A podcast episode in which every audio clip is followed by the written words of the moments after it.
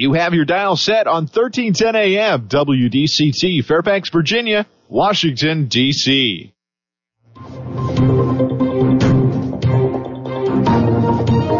워싱턴과 미국 그리고 세계의 흐름을 짚어보는 라디오 워싱턴의 시사 토크쇼 워싱턴 전망대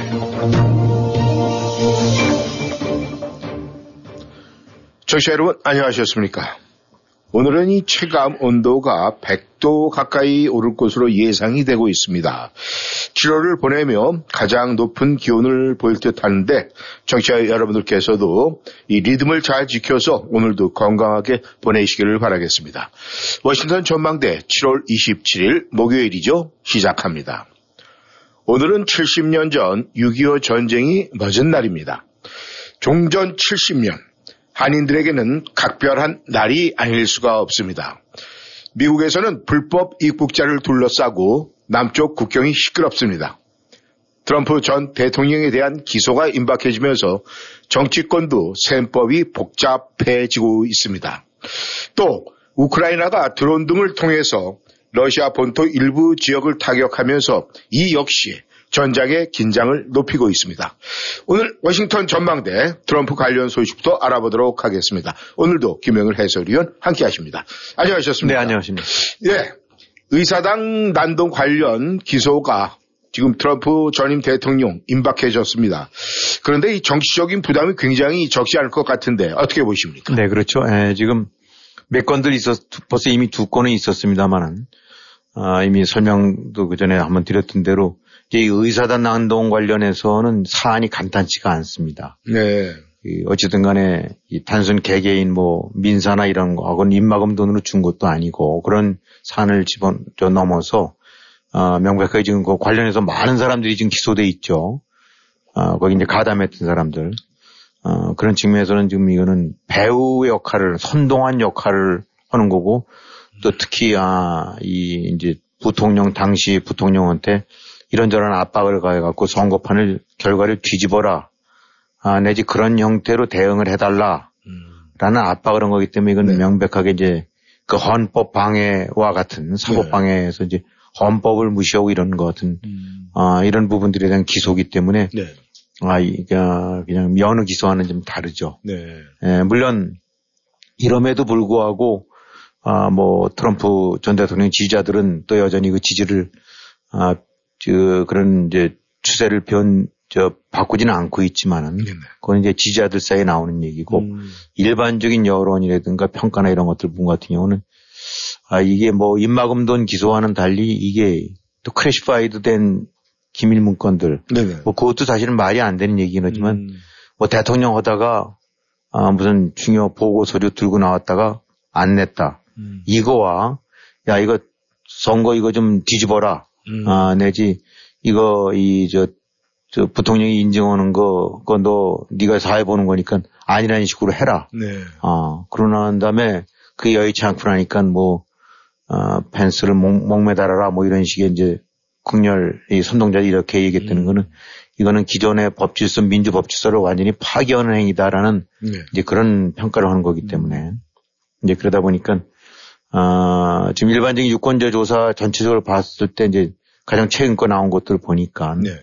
어, 이 특검, 법무부 특검 수사가 중요하다고 보는 냐 아니냐는 질문에 네. 57%가 아주 매우 중요하다. 음. 아, 라고 본다는 얘기는 절반 이상이 아, 이거는 사안이 간단치가 않다. 네. 아, 물론 민주당 지지층에는 절대적으로 87%니까 아, 뭐 절대 다수고 네. 대신 이제 중간층이나 이제 무당층이라는 거는 양쪽에서 이제 약간 거리를 두고 있는 사람들도 절반 정도가 중요하다고 했고 네 공화당 지지층 쪽에서도 한 31% 비율이 아, 이 이제 중요하다고 보고 있는 거예요. 네. 그래서 만약에 아, 이 이렇게 이제 이런 저 대통령이 대선을 뒤집으려는 네. 아, 이런 거에 대해서 어떻게 해야 되냐라고 봤었을 때 아, 전체적으로 한 55% 정도가 네. 만약에 그것이 기소가 된다고 하면은 이젠 후보 경선에서도 나가 관둬야 된다. 네. 란 답변이 이제 55%에 달았다. 네. 물론 나머지 45%는 아, 출마를 계속 해야 된다라고 주장하는 거니까 음. 역시 절반에 좀 못 미치지만 거의 절반에 가까운 네. 그 옹호 내지 지지 의견도 있긴 하지만은 네. 아, 전체적으로 봐서는 55% 정도가 음. 이거는 이제 관둬야 된다는 얘기는 아, 이제 트럼프한테는 적지 않은 부담이 되는 네. 거죠. 왜냐면은 아, 자기 좌파 지지자들의 지지는 다 갖고 가고 그 중에서 이제 중도층 부분을 상당수 좀 음. 끌어가야 대통령이 되는 건데 네. 아, 이 중도층이라든가 이런 데 쪽에서 고개를 외면하고 갸웃거리기 시작한다 그러면은 음. 사실상 그 대선에서의 설령 후보가 된다 하더라도 네. 당선 가능성이 많이 떨어질 수밖에 없죠. 네. 그러니까 물론 이제 또 아, 지금 걸려 있는 것들이 이것뿐만이 아니고 음. 이제 8월 달 다음 달 중에 아마 조지아에서 이제 기소할 거라고 보이는데 네네. 아, 이렇게 되고 나면은 이제 classified 된 저 기밀 이제 저그 국가 문서, 네네. 국가 기밀 문서 네네. 아, 이 부분 그 다음에 이 의사당 난동 사태 배후 내지 네. 사법방해 선동 음. 그 다음에 조지아도 역시 사법 방해니까 네. 대선 결과를 뒤집으라고 당신이 조지아 주 국무장관이라든가 주지사한테 압박을 간 거니까 네. 그것도 역시 뭐 그건 용납될 수 없는 거다 해서 음. 기소가 된다 그러면은 이제 사안들이 달라지기 때문에 네네. 아, 특히 이제 이거와 관련해서 공화당 내에서도 어쩔 수 없이 아, 뭐, 이 풀뿌리 지지층들이 후보를 뽑아라라고 했는데 뭐그건 그 그런 류의 당내 선거 경선에 따라 되는 거니까 후보를 막을 방법은 없는데 네. 에, 당 입장으로 봐서는 좌파 후보가 아 그야말로 빵파레를 울리면서 네. 그 국민 전체를 설득하고 특히 중도층 내지 반대층을 거꾸로 설득해서 네. 아이 글로 돌려놔야만 음. 아, 백악관을 탈환할 수 있는 건데 네네. 절반 정도 이상이 이거는 사퇴해야 된다라는 이런 얘기 나온다는 얘기는 음. 상당한 중도층이 예. 아, 외면을 하고 하고 있는 증거로 봐야 된다. 음. 그런데 면 그야말로 이제 딜레마에 들어가는 거죠. 네. 아, 그러니까 외형적으로 혹은 당내상으로 봐서는 큰 변화가 있을 거라고는 안 봅니다. 네. 지금 뭐 디샌티스 같은 경우 이렇게들 하게 되고 나면 많이 그 추진력이 떨어진 것 같고, 네.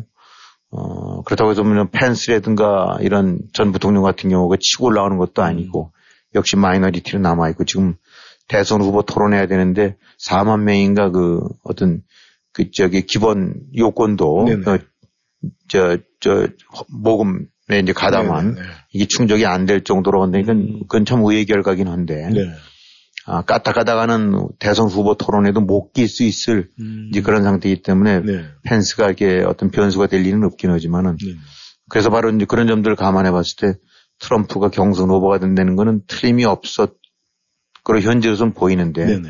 하지만 이제 본선 쪽으로 봐서는 갈수록 이런 부분들이 아, 이 전망을 어둡게 한다. 음. 라고 한다면 당 입장으로 봐서는 자당 후보가 네. 본선에서 가망성이 없다, 없을 가능성이 높다라고 했었을 때 음.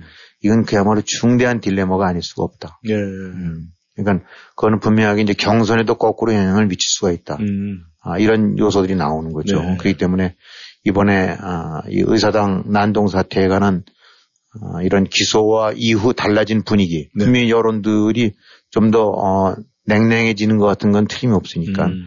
아, 이로서 이제 그 공화당으로서는 어, 더욱더 고민이 깊어질 수밖에 없고 네. 앞으로 이제 경선을 치러가는 과정 속에서 음.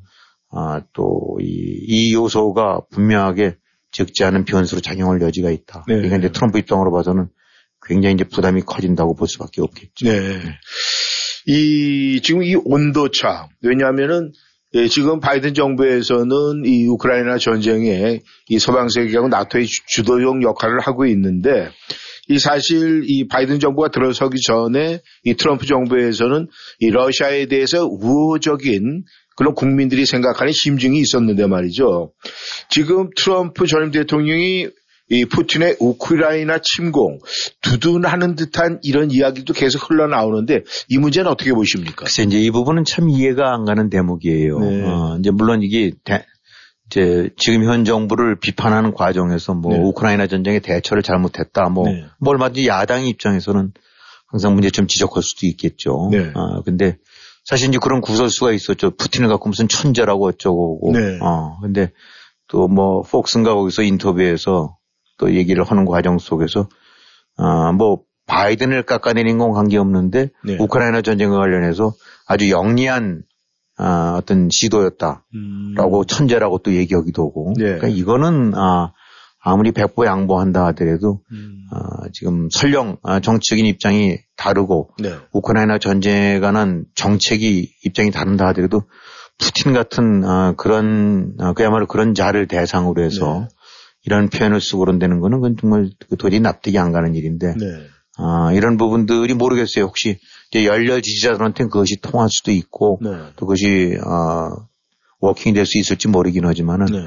아, 지금 어차피 이 우크라이나 전쟁과 관련한 도덕적 평가나 이런 측면에서는 그건 용납될 수 없는 일이고 음. 그다음에 또 뭐 한반도와 관련해서도 어, 김정은이랑 사이가 좋아서 아주 전쟁 위협이 없었었다는데 네네. 아, 글쎄 그야말로 쇼 쇼나들을 음. 하면서 어, 결국은 했던 것들 뻔히 나타난 평가고 네. 어, 김정은이 핵 어, 이런 야욕이라든가 이런 거를 사실상 아무런 제어도 못하고 음. 무게인이 판문점에서 만나고 쇼만 했던 것들 뻔히 아는데 네. 그거로 인해서 전쟁 위협이 떨어졌다라는 음. 건 어불성설이죠. 그러니까 공화당 입장으로 봐서도 아, 사실 어차피 미국 이런 것이 대체로 반은 공화당 반은 지- 그냥 어- 대체로 금을 건드면 그거 아니겠습니까? 그렇죠. 아, 네. 근데 아, 공화당이 안고 있는 가장 큰 해결은 공화당엔 지진하지만 아, 트럼프의 이런 행태나 언동에 관해서는 거부감을 갖는 사람들을 어떻게 붙잡아두고 음. 어떻게 하고 있느냐가 가장 큰 고민이 될 것 같아요. 네. 근데 그런 측면에서 이런 얘기를 꺼내내는 거는 음. 트럼프에 대해서 어, 탐탁치 않게 보는 사람들 입장으로 봐갖고는 네. 더욱더 뭐 무슨 그야말로 크레이지한 거 아니냐라는 음. 그런 인식을 에, 심어주지 않을 수밖에 없겠죠. 예. 단지 예를 들어서 이제 유럽 같은 경우에 관해서 아, 시- 뭐 이제 트럼프가 행정부 시절 뭐 나토에서 뭐 탈퇴한다 네. 내지 뭐 이런 식으로 해서 방위비 같은 경우를 압박했던 거는 어, 그 순간에는 아, 동맹에 관해서 네. 서방 동맹을 와해시키는 게 아니냐라는 지적도 있었더랬지만 사실은 미국 입장으로서 봐서는 음. 아, 미국의 국익이 관여됐기 때문에 참여하는 거긴 하지만 아, 러시아로부터의 서유럽 방어에 미국이 사실 제일 많은 돈을 들이대고 희생을 한 거고 있거든요. 그렇죠. 거기서 이제 특히 유럽국들 중에서는 네. 공짜 안보에 편성한 것들이 많단 말입니다. 네. 대표적인 것이 이제 독일이라든가 프랑스 같은 데인데 네. 이번에 우크라이나 전 때도 하는 걸 보게 되고 나면은 요리조리 뺀들거리면서 음. 얌체짓을 하거든요. 네. 그러니까 트럼프 같은 경우 그 당시에 왜 아, 무임승차를 하느냐, 음. 돈더 내라. 네. 라고 한 부분은 말은 거칠었지만 그는 할 대목이었다. 네. 어, 특히 독일이나 이런 데 같은 데 하고 사실은 뜨뜻미지근하게 하면서 이쪽 저쪽 다 쳐다보면서 시링만 차렸던 음. 독일 같은 데에 대해서는 강하게 질책을 해서 돈을 내고 같이 동참하든지 아니면 러시아로 붙든지 음. 뭐 이런 거로 해야 되는 건데 그런 측면으로 봐서는 아, 제대로 짚은 건 맞는 것 같은데 네. 하여튼 아, 푸틴에 대한 그 어떻게 보면 납득할 수 없는 그 호감 네. 또뭐 김정은이라든가 이런 그 독재자들에 대한 그 역시 그, 그, 저기 이해가 안 되는 그런 이런 부분들 네. 이런 것들 같은 경우는 트럼프 본인은 아, 어떨지 모르긴 하지만은 이제 그 주변에 쳐다보고 있는 많은 사람들 입장으로 봐서는 음. 예, 그는 용납되기 어려운 좀 이상스러운 행태죠. 예. 그건 분명히 깎아먹는 일이죠. 이 아무튼 이 트럼프 전임 대통령은 이 럭비공이다, 뭐 어디로 튈지 모른다, 뭐 그런 얘기가 적합한 것 같습니다. 이 우크라이나 전쟁, 어, 지금은 뭐 크게 막 지금 뭐 대반격이 돼서 성과가 나오고 있다. 이런 이 결과로는 지금 나오고 있지 않지만은 이 미국이 공급한 그 집속탄이 중대한 변화를 줄 수 있다. 이런 이야기는 계속 나오고 있습니다. 네, 그런 것 같아요. 지금 네. 이제들 이제 이제 막들 쓰기 시작하는 것 같은데 네. 뭐 집속탄인 것이 이제 설명 들었던 대로 예, 이른바 많은 민간인한테 피해를 끼칠 수 있고 네. 어, 그야말로 강철비라고 해서 그냥 그 정말 뭐 어느 무기 중에 윤리적인 무기는 없겠습니다만은 네. 특히 이제 이런 문제점을 안고 있기 때문에 아, 굉장히 사용이 이제 제한이 됐던 무기들인데 어차피 아, 지금 러시아가 펼쳐놓은 방어망, 방어 라인 네. 아, 이런 것들을 이제 와해시키는데 에, 적절한 공격, 그 공군력이라든가 포병 전력 같은 것이 아, 제대로 공급이 안 된 상태에서는 불가피한 네. 아, 이제 대안이다. 근데 이 부분이 굉장히 그 실질적으로 이제 전장에서는 그 효과를 보는 것 같아요. 네. 물론 아주 대대적인 그 사용은 아직 안 됐습니다만은 네네. 예, 통상 2km에서부터 길게는 20km까지 방어선이 쳐져 있다는데 네. 예, 그거를 뚫고 넘어가는 과정에서 음. 아, 완전히 제압할 수 있는 아, 공군력이라든가 미사일 혹은 포병으로 방어 라인을 완전히 초토화시키기 전에는 그거를 물리적으로 돌파가 쉽지 않은데 네네. 이 집속탄이라는 것이 어, 산탄총처럼 광범위하게 공중에서 폭발하면서 어, 이 참호 속에 숨어있던 혹은 이런 식의 은폐됐던 데들을 그대로 네. 파괴하는 거니까 음. 어, 상당한 효과가 나오고 있는 것 같고 그런 점에서 이제 우크라이나 쪽에서는 게임 체인저가 될 수 있다라고 네. 하는 것 같은 얘기들이 있고 네.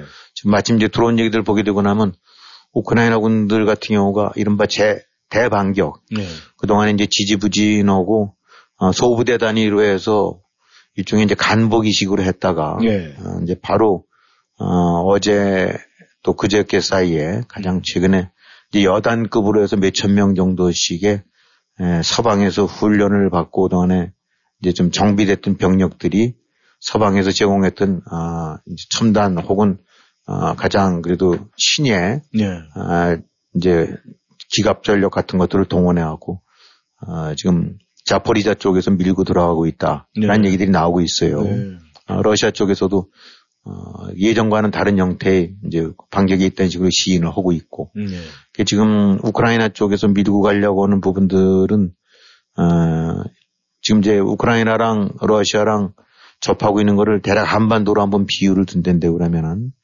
그 한반도에서 남해안 지역과 동해안 지역, 네. 동해안 연안 지역을 지금 우크라 저 러시아가 점령하고 있다고 보면 되거든요. 네.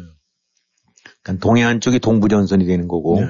남해안 쪽에 이제 해안지대, 네. 뭐 대략 전남이라든가 음. 경남 쪽의 해안지대, 네. 그쪽이 이제 남부 전선이라고 할 수 있는데, 어, 그 남부 전선 밑으로는 바로 이제 그 아조프해라는 게 바다가 있고 네. 이제 동부 쪽으로는 어, 동해안이 그냥 그대로 러시아 땅으로 연결된 그런 상태죠. 네.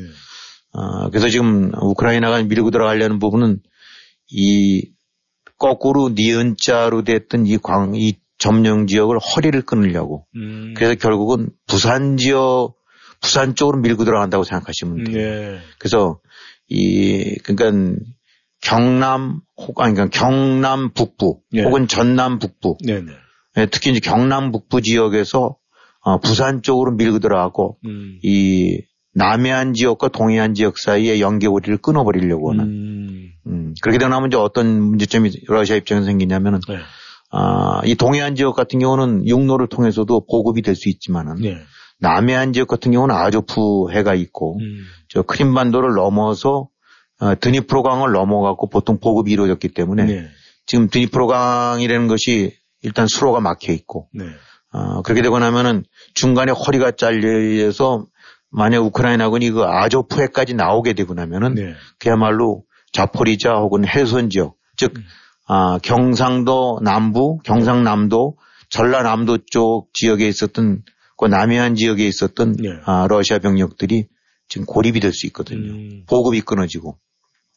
그 다음에 이제 또 제일 중요한 거는 만약에 부산 지역 정도쯤 돼 가서 진출을 해갖고 그 아조프에 다 안 되면 네. 거기 좀한 60마일 정도 된다니까 한 100km 되는 거겠죠. 네. 그거는 밀고 내려와갖고 우크라이나군이 아조프에 도달을 하게 되고 나면 크림반도를 사정권에 둘 수 있는 음. 포병 네. 내지 미사일 공격이 가능해지는데 네. 그렇게 되면 이제 크림반도가 아, 지금 가장 중요한 보급 기지 내지 후방 전략 기지였는데 네. 그것이 다 노출이 돼 버리는 거예요. 음. 그렇게 되면 러시아 입장으로서는 큰 부담이 되는 거죠. 네. 그래갖고 지금 막 이제 아, 본격적인 이제까지 와는 중에서는 가장 큰 아, 대반격이 이제 막 시작이 됐다라고 그런 소식들이 들어와요. 네. 그리고 이제 우크라이나군 입장에서는 2, 3주 정도는 최소한 소요되지 않겠느냐라고 음. 아, 하고 있는데 에, 그동안에 좀 지지분이 지나고 이런 점들도 있었는데 네. 집속탄이 보급돼서 어, 방어망 돌파하는 데 도움이 되고 음. 또 그동안에 이제 숨겨놨던 정예 병력들을 투입을 해서 밀고 내온, 내려온 데니까 네.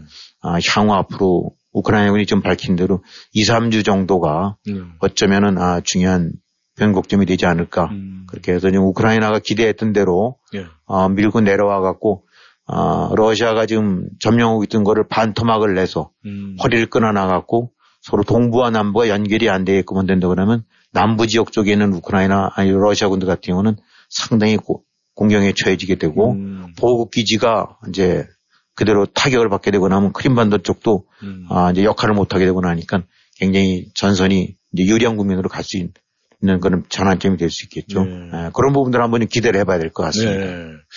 아, 아무튼 이 지금 우크라이나의 반격이 뭐 근데 심상치 않은 것 같아요. 왜냐하면은 이 러시아 쪽에서 뭐 국방장관 이런 사람들이 뭐 북한에 가서 뭐 이런 얘기를 저런 얘기를 하는 거 보니까 아, 아무튼 이 언론에 노출이 된다는 것은 그만큼 좀 급한 모습이 보이는 것 같은데 말이죠.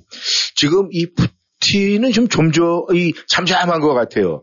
지금 무슨 어떤 뭐 그 바그너 용병그룹 프리고진 뭐 그 관계 그 다음에 아 그때 그 나름대로 뭐 반란이다 뭐 이런 얘기가 있었는데 그런 것이 지금 완전히 잠정적으로 완전히 해결이 된 건지 지금 그것도 확실치는 않아요. 그런데 지금 푸틴이 모습을 보이지 않고 있는데 지금 이 푸틴 이 대통령이 러시아를 지금 완전히 뭐 컨트롤하면서 지금 뭐 관리를 하고 있는 겁니까? 뭐 그런 의- 의문들이 이제 많이 제기되고 있죠. 뭐 네. 그러다 보면 또 다시 나타나기도 하고 네. 또 여전히 컨트롤하고 있다는데 예, 종합적으로 봐갖고는 이제 많이 힘이 빠졌다는 거는 이제 틀림이 없는 것 같은데. 네.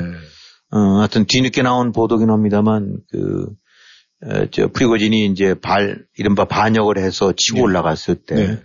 어, 나왔던 보도들은 왜 저렇게 밀고 올라갈 수 있게끔 음. 아, 800km, 1000km 가까이를 밀고 올라갈 수 있게끔 어떻게 그것이 용인이 됐었느냐. 네. 그럼 그동안에 푸틴은 뭐 했느냐. 네. 아, 그야말로 반란군이 지금 밀고 올라오는데. 예. 근데 나왔던 보도는 워싱턴 포스트 같은 데서 보도 온 걸 보게 되고 나면 사실상 그 푸틴이 그 네. 당시에 거의 하루 정도 가장 결정적인 때 네. 아, 그때 의사결정 장애라고 평가할 만큼 뭐를 제대로 못하고 있었다. 음. 그러면서 고장 내렸던 그 지시라는 것이 크렘린궁 경호를 해라. 네. 라고 해서 그쪽에만 경호 경력을 갖다가 보강했다는 거 정도. 음. 그 다음에 또 일부 보도는 뭐, 세인트 페테스부르인가 글로 피신했다라고도 했었죠. 네. 뭐 어느 쪽이 맞는 건 모르긴 하지만. 하여튼 피신 여부는 확인이 안 됐긴 하지만 분명하게 드러났던 사실은 푸틴이, 아, 반란군이라고 지명까지 했으면서도 네. 누가 보더라도 그 아주 단호하거나 아니면 그 즉각적인 그 어떤 그 방어 혹은 격퇴 네. 하여튼 그런 중요한 의사결정을 못 내렸다. 음.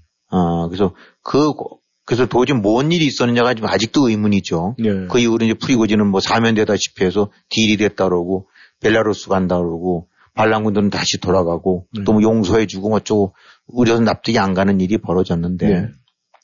결국 때 나타난 거는 어, 의사 결정을 내리기 어려울 정도로 그 완전히 우왕좌왕하고 있었다. 음. 아, 그래서 이제 그런 부분과 관련해 갖고 아, 이거를 지켜보고 있던 이제 러시아의 여러 뭐 정치 엘리트 혹은 이제 돈, 네. 그러니까 그런 이제 그런 연, 연관된 이런 올리가치들, 예. 아, 이런 이제 지도층에 있던 사람들 입장으로 봐서는 아, 이게 뭔가가 something wrong이다. 음. 아, 그러니까 어디 허점을 보이고 네. 그래서 이제 뭐 범죄 조직에서도 대충 보스라는 사람이 완전히 조직을 장악 못하고 중요한 아주 중차대한 상황을 맞았는데 우왕좌왕 못하고 어쩔 줄 모르고 는걸 보게 되고 나면 저 안 되겠네. 어딘가 문제가 있네라는 인상을 갖게 되고 나면 이제 그때부터 내분 내지 뭐 이런 고개를 쳐드는 거 아니겠습니까? 예. 하여튼 결과적으로는 분명한 거는 아 이제 봤더니 푸틴이 아 그야말로 동네에서 일진인 줄 알았는데 음. 어, 애들 말로 이제 첫째가 단 줄 알았는데 음. 그게 아니구나 예. 어딘가가 이제 그건 아니네 음. 라는 것만큼은 준 것이 틀림이 없다. 예. 음. 그래서 뭐 그 이후로 뭐 이리저리 수습을 한 것 같고 뭐, 음. 뭐 체포도 하고 프리고진과 연관된 사람들 수사도 하고 그러긴 하지만은 아 그거는 이른바 이제 소 잃고 난 다음에 외양간 고치는 시기지 음. 정작 아, 결정적인 사안을 맞았을 때 누구든지 봤을 때 아 곧장 뭐 어디 부대를 어디를 동원해 갖고 진압 부대를 해 갖고 음. 완전히 격퇴를 시켜서 음. 곧장 못하고 그냥 줄줄이 엮었다라고 한다면 얘기가 다른 건데 음. 전혀 그 손을 못 쓴 것 같다라는 음. 거는 아 지금 확실하게 보도 속에서 어 이제 그런 상황이 나타나는 거 보고 네. 그와 관련돼서 이제 분석은 이제 분명한 거는 푸틴은 그야말로 아 이제 으, 으, 제일 뭐 주목 큰 주목 네. 혹은 가장 아, 어떤 통솔자로서의 이제 지위는 음. 이런 것 같다라는 네. 거는 틀림없는 것 같아요. 예. 아, 물론 지금도 여전히 이제 아, 러시아군이 그 강력하게 이제 방어를 하고 있고 음. 여전히 뭐 지금 러시아 체제가 무너진 건 아니고 또 그럭저럭 돌아가고 있고 그런 거긴 하지만 은 음. 궁극적으로 이제 푸틴이 전쟁 전에 가지고 있었던 그런 어떤 일종의 카리스마라든가 예. 절대적인 지배력, 장악력은 이제 분명하게 아, 상실된 것 같다. 예. 아, 그러다 보니까 이제 뭐 지금 나타나고 있는 후속 조치를 보게 되고 나면 아, 이제 그게 그렇게 되고 나면 반체제 인사라고 할 수 있는 이제 이런 사람들 네. 평가 이런 것들이 조금 목소리가 커지고 네. 그러다 보면 이제 또 잡아놓고 음. 아, 이런 부분이 나타나고 있는 것 같고 네. 그다음에 이제 동원령 같은 것들이 좀 나타나갖고 아, 강제 진중 연령들 같은 경우가 어, 원래는 뭐 27살인가까지 됐던 이제 30살로 늘어나고 네. 어, 스타급은 장성을 지낸 사람은 70세까지 음. 늘리고 대령 영광급은 65세까지 늘리고 예. 아, 그래서 이제 나타나는 건 뭐게 되냐면 지금 뭐 특수전 뭐 어쩌고 작전이 이래 갖고 전쟁이라기보다는 어느 지역에 조금 문제가 있어서 아, 그 좀 진압을 하는 거였다는 정도로 호도를 하고 있었었는데 네. 이제 러시아가 어쩔 수 없이 국가 총동원 체제로 갈 수밖에 없는 게 아니냐. 음. 이제 이렇게 됐을 때 그 자체는 문제가 아닐지 모르긴 하지만 그렇게 됐을 때는 이제 국민 전체가 이제는 그 피해 내지 대상이 되는 거니까 음. 아, 여기서 올 수 있는 이제 여론의 동요, 네. 아, 또 이와 같이 이 과정 속에서 빠져나가거나 이런 식의 이런 부분들이 이제 본격화될 수 있는 거니까 네. 어떤 defense line을 지키고는 있지만은 지금 총체적으로 봐서는 분명하게 러시아는 굉장히 곤혹스러운 음. 수세에 몰려 있다. 네. 그만큼 틀림이 없는 것 같아요. 네. 아, 그래서 이제 그런 과정에서 이번에 반격이 이제 시작이 됐는데 네. 아, 이 반격이 이제 얼마만큼 실효를 거둘 수 있을지 모르긴 하지만 실제로 우크라이나군이 좀 전략상 나타난 대로 허리를 끊어갖고 네. 어, 남부전선 쪽에 점령해왔던 데에서 완전히 쫓아내고 네. 그다음에 그 여세를 몰아서 어, 동부전선 쪽을 밀어내고 그다음에 크림반도 쪽에 압박을 가할 수 있다고 음. 한다고 그러면은 어, 굉장히 중요한 변화를 이룰 수 있을 것 같고 음. 또 무엇보다도 조금 다른 얘기긴 합니다만 러시아라든가 이제 모스크바라든가 이런 주변에서 지금 엊그저께도 드론 공격으로 해서 큰 피해는 아니긴 하지만은 네. 아, 사무실 같은 데가 네. 또 러시아 국방부에서 한 2km쯤 떨어진 데가 이렇게 폭- 어찌되든 간에 그 드론 공격을 받았다니까 음. 아, 그런 것이 주는 여론의 어떤 부담도 크겠죠. 네. 아, 뭐 모스크바는 뭐 감히 어디다 대고 음. 우리는 못 건드릴 거다라고 하는 부분이 이제 툭툭 해서 어, commercial 빌딩 같은데 아, 드론 폭파 공격이 있을 수 있다라고 네. 한다는 얘기는 러시아의 여론 내지 이런 변화에 네. 아, 중차대한 영향을 줄 수 있을 것 같아요. 네. 어, 아무튼 조금 어, 그동안에 좀 답답했었는데 네. 우크라이나가 그래도 좀 제대로 반격을 음. 들어가기 시작했다니까 네. 한번 좀 잘 지켜봐야 될 것 같습니다. 네. 아무튼 이 우크라이나 전쟁이 이 푸틴 대통령의 이 국제적인 정치 위상은 많이 추락을 시킨 건 분명한 사실인 것. 같습니다. 예. 네, 청취자 여러분께서는 워싱턴 전망대 함께하고 계십니다. 전하는 말씀 듣고 다시 돌아오겠습니다. 1941년 설립되어 운영되어 온 비영리 단체인 메서가 분양하는 The Mather는 2024년 버지니아 타이슨에 오픈 예정인 62세 이상을 대상으로 한 전용 고급 주거단지로 최대 3,300 square feet의 아름다운 디자인의 아파트는 레스토랑들과 수영장, 피트니스 센터, 스파를 비롯한 각종 편의시설을 제공해 드립니다. 더 많은 문의사항은 www.themathertysons.com www.themetertysons.com 혹은 703-348-8522를 통해 지금 바로 알아보세요.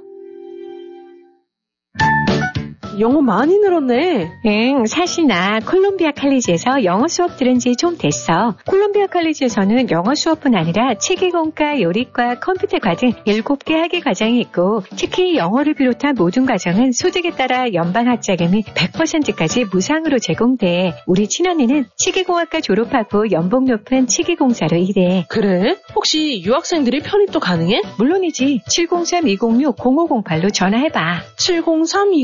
703-206-0508. 당장 전화해야지. 너 너무 예뻐졌다. 성형했니? 페어팩스 기우미 치과에서 치아 교정했잖아. 치아 교정만 했는데도 너무 예뻐졌는데 버지니아 유일한 master provider인 기우미 치과에서 하는 Fastbraces 몰라? 치아 교정을 단 3, 4개월 만에 교정하는 획기적인 교정 기법이래. 지금 선착순 30명에 한해서 20% 디스카운트도 하고 있어. 그래? 그럼 우리 아이들도 빨리 데려가야겠네. 신경치료 등 일반 치료도 30년 경력의 기우미 치과라면 믿고 맡기실 수 있습니다. 703-273-2545 273-2545. Safford Brown 현대 페어팩스. 현대차가 드리는 뜨거운 태양만큼 핫한 7월의 선물. 2023년 투싼, 2023년 아이오닉5, 2023년 산타페, 최대 48개월 0.99% APR 적용. 모든 유 Safford Brown 현대 자동차는 미국 최고 수준의 10년 10만 마일 무상 서비스와 Owner Assurance가 지원됩니다. 페어팩스 Boulevard에 위치한 Safford Brown 현대 페어팩스를 방문하세요. 703-352-0444 Safford Brown 현대 페어팩스.com 0.99% APR 48개월 할부 기준은 크레딧이 승인된 불에게 해당되며 승용차 가격 1000불당 월 21불이 적용됩니다. 모든 고객이 이 조건에 해당되진 않으며 자세한 사항은 딜러샵에 문의하세요. 2023년 7월 31일까지 유효합니다. 안녕하세요. 코지마 전속 모델 장윤정입니다. 코지마 안마의자는 정말 혁신이죠. 방송 마치고 집에 오면 꼭 코지마 안마의자를 사용하고 있습니다. 가수 장윤정이 선택한 최고의 안마의자 코지마가 웰빙모아에 도착했습니다. 부드러운 골반 마사지, 강력한 에어로 시원하게 풀어주는 어깨 마사지까지 코지마 안마의자. 빈틈없는 종아리와 발 마사지까지 완벽한 코지마. 장윤정 코지마로 안마의자의 차이를 직접 느껴보세요. 웰빙모아 애난데일점 703-256-5500 센터빌점 703-830-7755 안마의자도 웰빙모아입니다. 웰빙모아.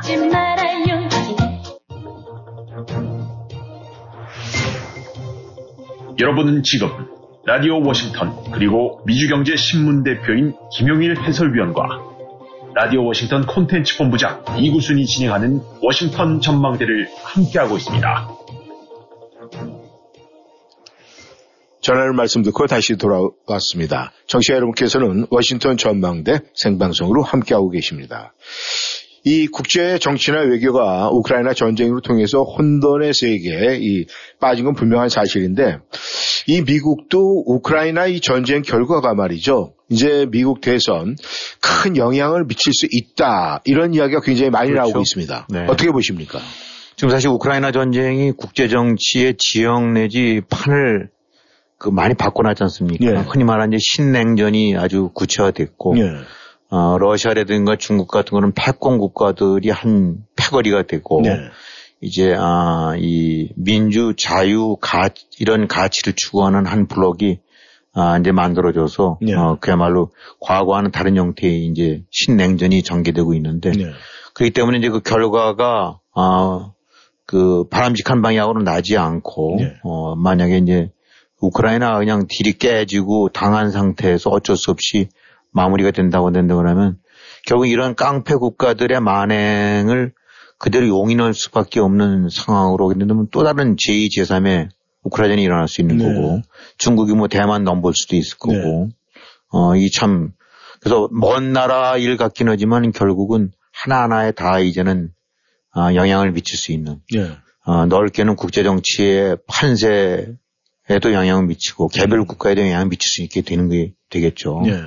예. 어, 미국 같은 경우도 지금 상대로 이제 트럼프 쪽 정부, 트럼프 전 대통령 같은 경우는 뭐 자꾸 이제 얘기가 달리 하는데 뭐 하루 만에 전쟁 끝나겠다 뭐 이런 식으로 얘기는 되는데 어차피 지금 우크라이나에 대한 지원이든가 이런 방향에 관해서 좀 뜨악해 하는 그런 입장이거든요. 예.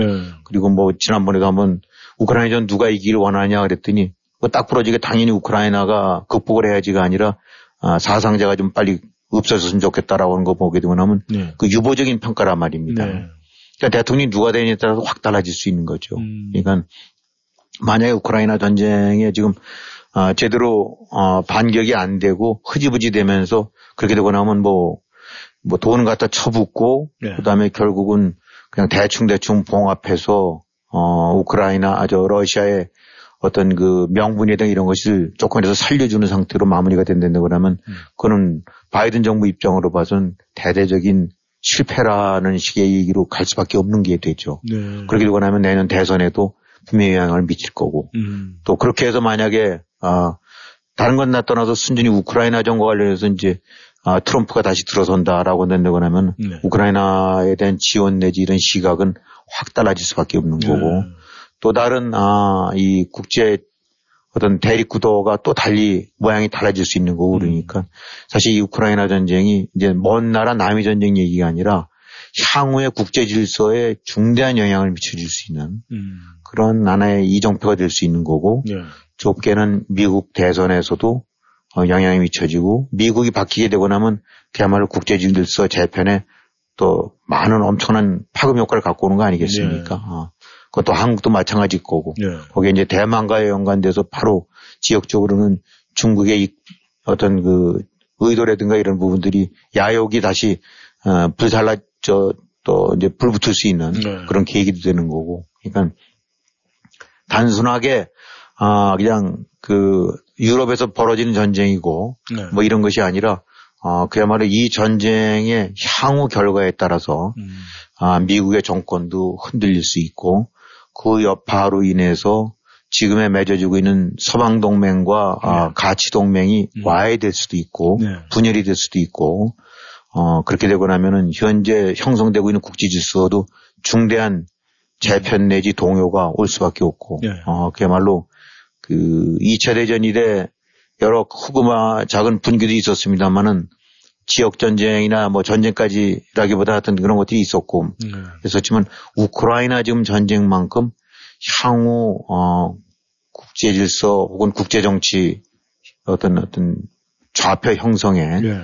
아, 심대한 영향을 미칠 수 있는 그런 이벤트는 없을 것 같아요. 음. 어, 그래서 그런 측면으로 봐서라도 우크라이나전이 아, 그야말로 그 지금 서방 측이 기대하고 있는 대로 네. 어, 그 어떤 그런 만행을 응징하고 어, 그런 버르장머리를 완전히 고치면서 어, 이, 그, 이런 새로운 가치가 잘 정착될 수 있는, 지켜질 수 있는, 네. 어, 지금 추구하는 가치들이 지켜질 수 있는 그런 식으로 그 마무리되지 않게 됐을 경우에는 향후 어떤 식으로 국제사회가 아, 또 난리치고 요동판이 될, 요동치게 될지, 그거는 참 짐작이 어려울 것 같습니다. 네. 그래서 이 지금 세계적인 어떤 그 시선으로 봤을 때는 이 중국과 이 대만 문제, 그 다음에 남북한의 문제도 하얗고다, 뭐 그렇죠. 이런 표현이 되고 있는데, 음.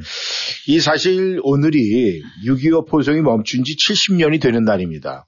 그렇다면은 이 대한민국이 그동안에 많은 변화가 있었는데, 이 모든 변화에 대해서 어떻게 생각을 하십니까? 네, 70년 전이죠. 그러니까 1950년 6월 25일 날 전쟁이 났다가 네. 53년 7월 27일에 일단 정전이 됐죠. 아, 뭐, 전쟁은 끝나, 그러니까 정전 멈춘 거지, 이제, 예, 예. 아, 휴전이죠, 그야말로. 네. 아, 이제 마무리된 건 아니었지만, 어쨌든 실제로 이제 포성은 멈췄으니까. 근데, 이 참, 70년이 안 된다고 하면 한 사람으로 봐서 이제 일생이 되는 걸 거고, 네. 또 흔히 말하는 generation을 친다면 한두 제너레이션쯤 된다고 봐야 되겠죠. 네. 어, 이 사이에 참 엄청나게 많은 변화가 있었던 것 같아요. 네. 특히 이제 한국이라는 관점에서 봐서는. 어, 우리가 뉴욕 같은데 이렇게 이제 다닐러가 나 살다 보게 되고 나면, 어, 동네 이렇게 보게 되면, 뭐 아파트, 네. 그런 게 무슨 100년 된 아파트. 네. 그 다음에 그 지역 보게 되고 나면 30년 전이나 50년 전이나 똑같다라고들 얘기하는 사람들이 많이 있고, 네. 실제로 그런 것 같아요. 음. 그래서 70년이 된 것이 어떻게 보면은 어, 뉴욕의 어느 퀸즈나 이런 동네에서는 아무런 변화가 없는 똑같은 모습이지만 어, 한국과 어, 한반도 네. 그중에서 이제 또 좁혀서는 한국 그 다음에 한국과 북한 네. 그 지난 70년은 그야말로 아, 그 헤, 헤아릴 수 없는 큰 변화와 네. 아, 차이를 만들어냈죠. 네. 뭐 잘들 아시다시피 지금 한국과 북한의 어떤 국력과 빈곤, 부강, 어, 이런 위상 뭐 이런 것들 부분들은 그 당시 뭐 포석 멈출 때만 하더라도 둘 다 똑같이 그냥 너덕이 너덜너덜해서 네. 국토가 완전히 이제 인명이라든가 국토가 완전히 피폐화됐던 때인데 70년이라는 세월로 인해서 어, 그 세월 동안에 그 변화는 어, 한쪽은 완전히 이제 세계 거의 어, 선진 최강국 중에 하나의 반열로 올라섰고 네. 한쪽은 여러 가지 여전히 아, 지금 기근과 굶어 죽는 걸 걱정해야 되는 네. 그다음에 인권이나 이런 쪽으로 봐서는 몹쓸 나라가 돼버렸고 네. 예, 참 그야말로 아, 상전벽해 이상의 이제 변화가 있었더랬죠. 이 한국과도 그렇고 그다음에 이제 국제로도 보게 되고 나면 어, 그런 변화들이 있어요. 지금 우리가 이제 한국 같은 경우는 어, 이제 6.25 때가 났어요. 흔히 이제 참전 16개국 네.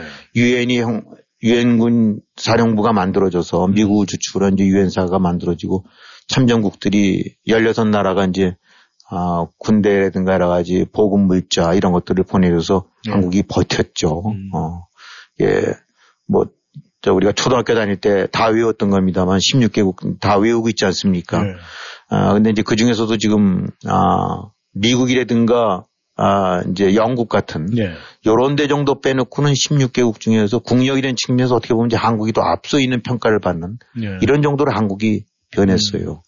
아, 그리고 그 당시 이제 소련, 중국, 뭐그 당시 이제 소련이 위상이 높았을 때였지만 그 당시에는 뭐 바르쇼바 조약 기구를 해갖고 아, 그야말로 냉전에서 미국과 완전히 대적할 수 있는 냉주 노릇을 했었는데 지금의 러시아는 벨라루스 정도라든가 북한밖에 없는 네. 어, 그야말로 초라하게 짝이 없는 그 이제 그런 그 그런 그 고립된 그런 이제 독재국이 저를 그 전락해 버렸죠. 네.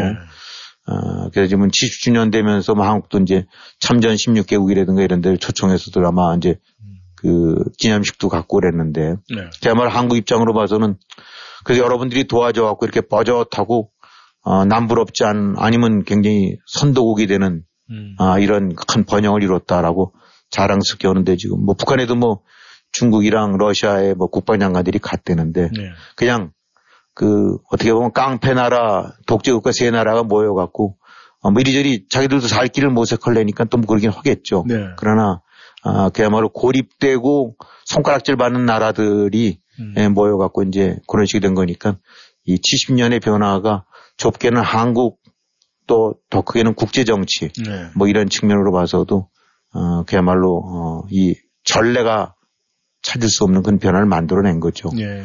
예, 우리가 이제 흔히들 어려운 환경에서 아, 이렇게 해서 다시 잘 성공하는 사람은 뭐 개천에서 용났다고 하는데 네. 개인도 그러긴 하지만은 한 국가가 네. 아, 그야말로 개천 가다 그러면은 어, 그런 그 열악하고 최악의 상황에서 어, 이렇게 해서 몇십 년 사이에 네. 아, 도약 발전을 해갖고 이제 경제나 군사 뭐 문화 이런 걸 다 통틀어 갖고 어, 그야말로 세계 10위 안에 들수 있는 음. 그런 강력한 선진국으로 진입한 예는 사실 찾은 그를 찾을 수가 없다. 네. 아, 라는 것이 뭐 누구든지 인정하는 거예요. 음. 그러니까 한인들, 한국인들 같은 경우는 그렇게 크게 평가 안 할지 모르겠지만 스스로 사실 한국에 해낸 일은 네. 아, 이건 국제사회에서도 전례를 찾을 수도 없었고 음. 근대 국가에서도 이런 전례를 찾을 수가 없었고 뭐 브라질이라든가 캐나다라든가 뭐 이런 식으로 해서 아, 뭐 인도네시아 같은 식으로 해서 국토도 넓고 아, 자연 뭐 자원 같은 경우도 풍부한데 선거라면 모르긴 하지만 네. 그야말로 그냥 뭐 땅떼기라고 해봐야 한 편밖에 안 되는 좁은 한반도 그것도 남쪽에서 네. 아, 1953년도 이런 상태라면 그야말로 옥수수라든가 아, 우유가루 정도를 서로 달래려고 저 얻어먹으려고 네. 손을 내밀었던 그런 기근에 쌓여있던 그런 국가 나, 사회가 네. 아, 지금 이렇게 발전을 했다는 거는 이 참 대한민국 그런 측면으로 봐서는 정말 대단하고 엄청난 어, 큰 성과를 이룬 거다. 네. 어떻게 보면 가장 그, 그것에 관해서 과소평가 내지 별로 하고 있는 것이 한국인지도 모르지만은 네. 세계는 그렇게 안 보는 거죠. 네. 그래서 그런 측면에서 지난 70년은 어, 그야말로 대단한 역사를 만들어낸 음. 그리고 그 주역은 뭐니 뭐니 해도 대한민국 한국인들이었다라고 자부려도 될것 같습니다. 예.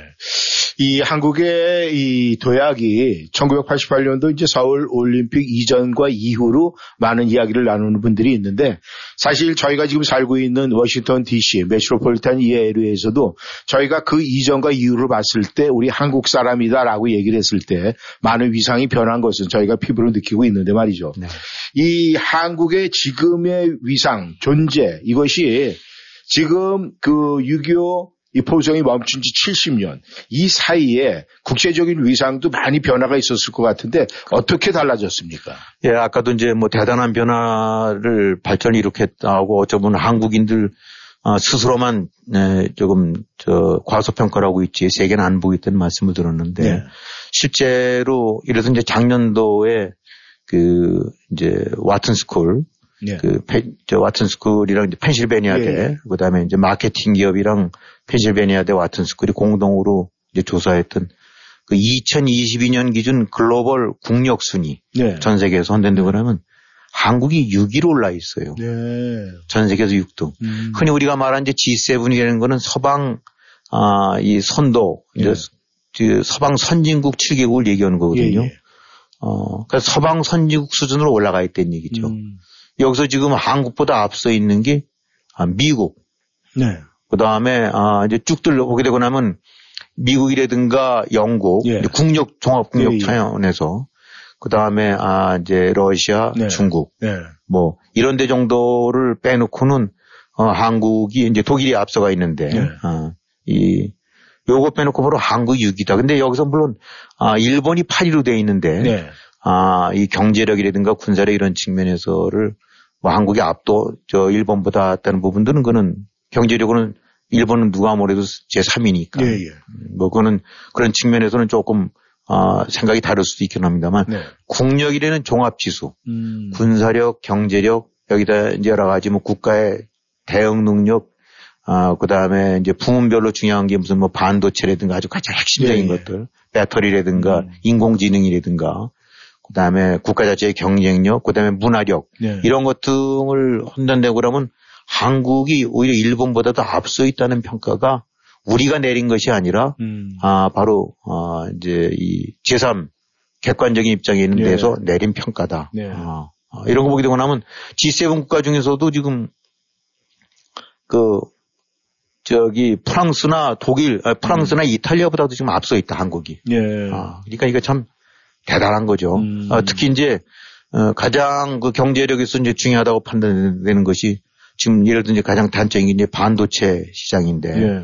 반도체 시장 점유율이 이거는 이제 산업의 가장 핵심적인 기술을 갖고 있는 거 아닙니까 예. 소재를 미국이 1등이고 한 전 세계에서 한 절반 정도 차지하고 있는데 한국이 한 19% 정도 가까이 돼 갖고 바로 그 뒤를 이유고 있어요. 음. 예. 그러니까 그야말로 제일 중요한 산업 소재에서 어, 미국에서 넘버 투를 갖고 있다. 예. 아, 이런 것들 부분들이 높은 평가를 갖고 있는 거고 군사력 같은 경우도 아, 우리가 생각할 때 야, 우리가 일, 일대로 맞붙으면 어떨까? 뭐 그냥 한번 상상도 해보지 않습니까? 음. 예, 예. 그러려면 서방국들 중에서 외형적으로 나온 거로 네. 그거는 뭐 함정수라든가 군인수, 음. 그 다음에 이제 포수, 전차수, 예. 뭐 그 다음에 이런 종합적인 능력 같은 거로 했는데면 미국과 영국 다음에 한국을 꼽을 수 있는 음. 이런 정도라는 예. 거예요. 그러니까 이제 그냥 농담삼하겠는데 프랑스랑 맞붙어도 꿀릴 게 없다. 음. 예. 음. 이탈리아 정도는 가볍게 지칠 수 있다. 독일 한때 세계를 지배하려고 했던 대로 물론 독일이 많이 지금 그런 식으로 약화돼 있긴 하지만은 예. 어뭐 독일도 제압할 수 음. 있다라는 정도니까 한국의 위상이라는 거는 정말 역할이라는 건 대단한 거죠. 예. 아, 그래서 그런 측면으로 봐서 이 과연 한국이 아, 지금 이제 해야 될 역할들도 커지는 거죠, 동시에. 예. 아, 그냥 단순하게 숫자상으로만 해서 저걸 것이 아니라 이 속에는 다 네. 예, 그만한 국력에 걸맞는 역할 네. 이런 부분들도 뒤따라가야 되지 않습니까? 네. 근데 무엇보다도 지금 이렇게 됐든 아, 이런 근 저가 되는 부분들은 네. 한국 자체가 아, 한국민들이 노력으로 본 결과도 있긴 하지만은 음. 가장 절대절명의 위기에 처해 있었을 때 예. 아, 유엔이라는 또 세계 자유국가들의 도움을 얻어갖고 예. 연 200만 명의 유엔군들이 동원되고 음. 미군 같은 경우는 카츄샤 포함해갖고 4만 몇천 명의 전사자가 나왔다는데 예. 아, 연그 동원된 미군 전력 저 병력 수가 192만 명에 달하고 음. 어 그야말로 이름 모를 뭐 이스라엘 혹은 남아프리카 공화국 벨기에 예. 아 이름 모를 나라의 이름 모를 병사들이 한국을 지키기 위해서 어, 목숨을 잃고 한 대가 예. 그런 것들이 희생이 돼 갖고 된 거 아닙니까? 난 그렇게 생각한다는데 그러면 한국이 지금 이렇게 높은 대단한 성과를 거둔 거에 자부심을 가지면서 동시에 예. 그만한 책무를 의무감을 가져야 되겠죠. 음. 이렇게 우리를 오늘에 있게 만든 자유국가들에 대해서 갚아야 되겠죠. 예. 어, 그런 것도 이제 동시에 가져야 되는데 하여튼 그것은 앞으로 한국이 가져야 될 과제라고 봐야 되겠죠. 네. 이, 이 대한민국의 위상이 그렇게 이제 많이 세계적인 이 수준으로 봤을 때 이제 올라갔다 그러면 이 위상이 올라가면 거기에 갖춰져서 맞게 되는 밸런스 되는 이 품격이 갖춰져야 되는데 그 나라의 품격, 이 한국이 지향해야 될 그런 부분이 있다라고 하면은 어떤 부분이라고 생각을 하십니까? 그러니까 지금 설명드렸던 대로 좌우지간 이번에 이제 오늘이 종전 70년인데 네. 6.25 아마 또 많은 세대들이 이제는 어쩔 수 없이 6.25라는 걸 그냥 책이라든가 뭐 사진으로만 보는 세대들이 이제는 주축이 돼 있고 네. 대부분의 6.25를 직접 몸으로 겪거나 아, 직간접적으로 이제 부모한테 들은 세대는 벌써 이제는 무대에서 퇴조 오는 거 아닙니까? 네. 그러다 보면 이제 그 의미를 아, 색입 되새기는 것이 이제 반감이 될 텐데 어쨌든 간에 이 그야말로 잿더미, 폐어더미 속에서 음. 세계 6, 7위 군사력 6, 7위, 7, 8위 경제력 10위 안팎 종합국력 6위 이렇게 평가를 받는 나라로 어, 올라서게 된 데는 음. 역시 바로 그런 자유진영 국가들의 이런 헌신과 희생을 아, 우리가 그, 그, 그 피해 대가로 만들어진 거다. 예. 이제 그 부분을 절대로 대한민국은 잊어서는 안 된다라고 생각을 하고 그런 측면에서 지금 전, 전개되고 있는 우크라이나 전쟁 같은 데에서도 조금 뭐 윤석열 정부 들어서 달라졌긴 했지만은 예.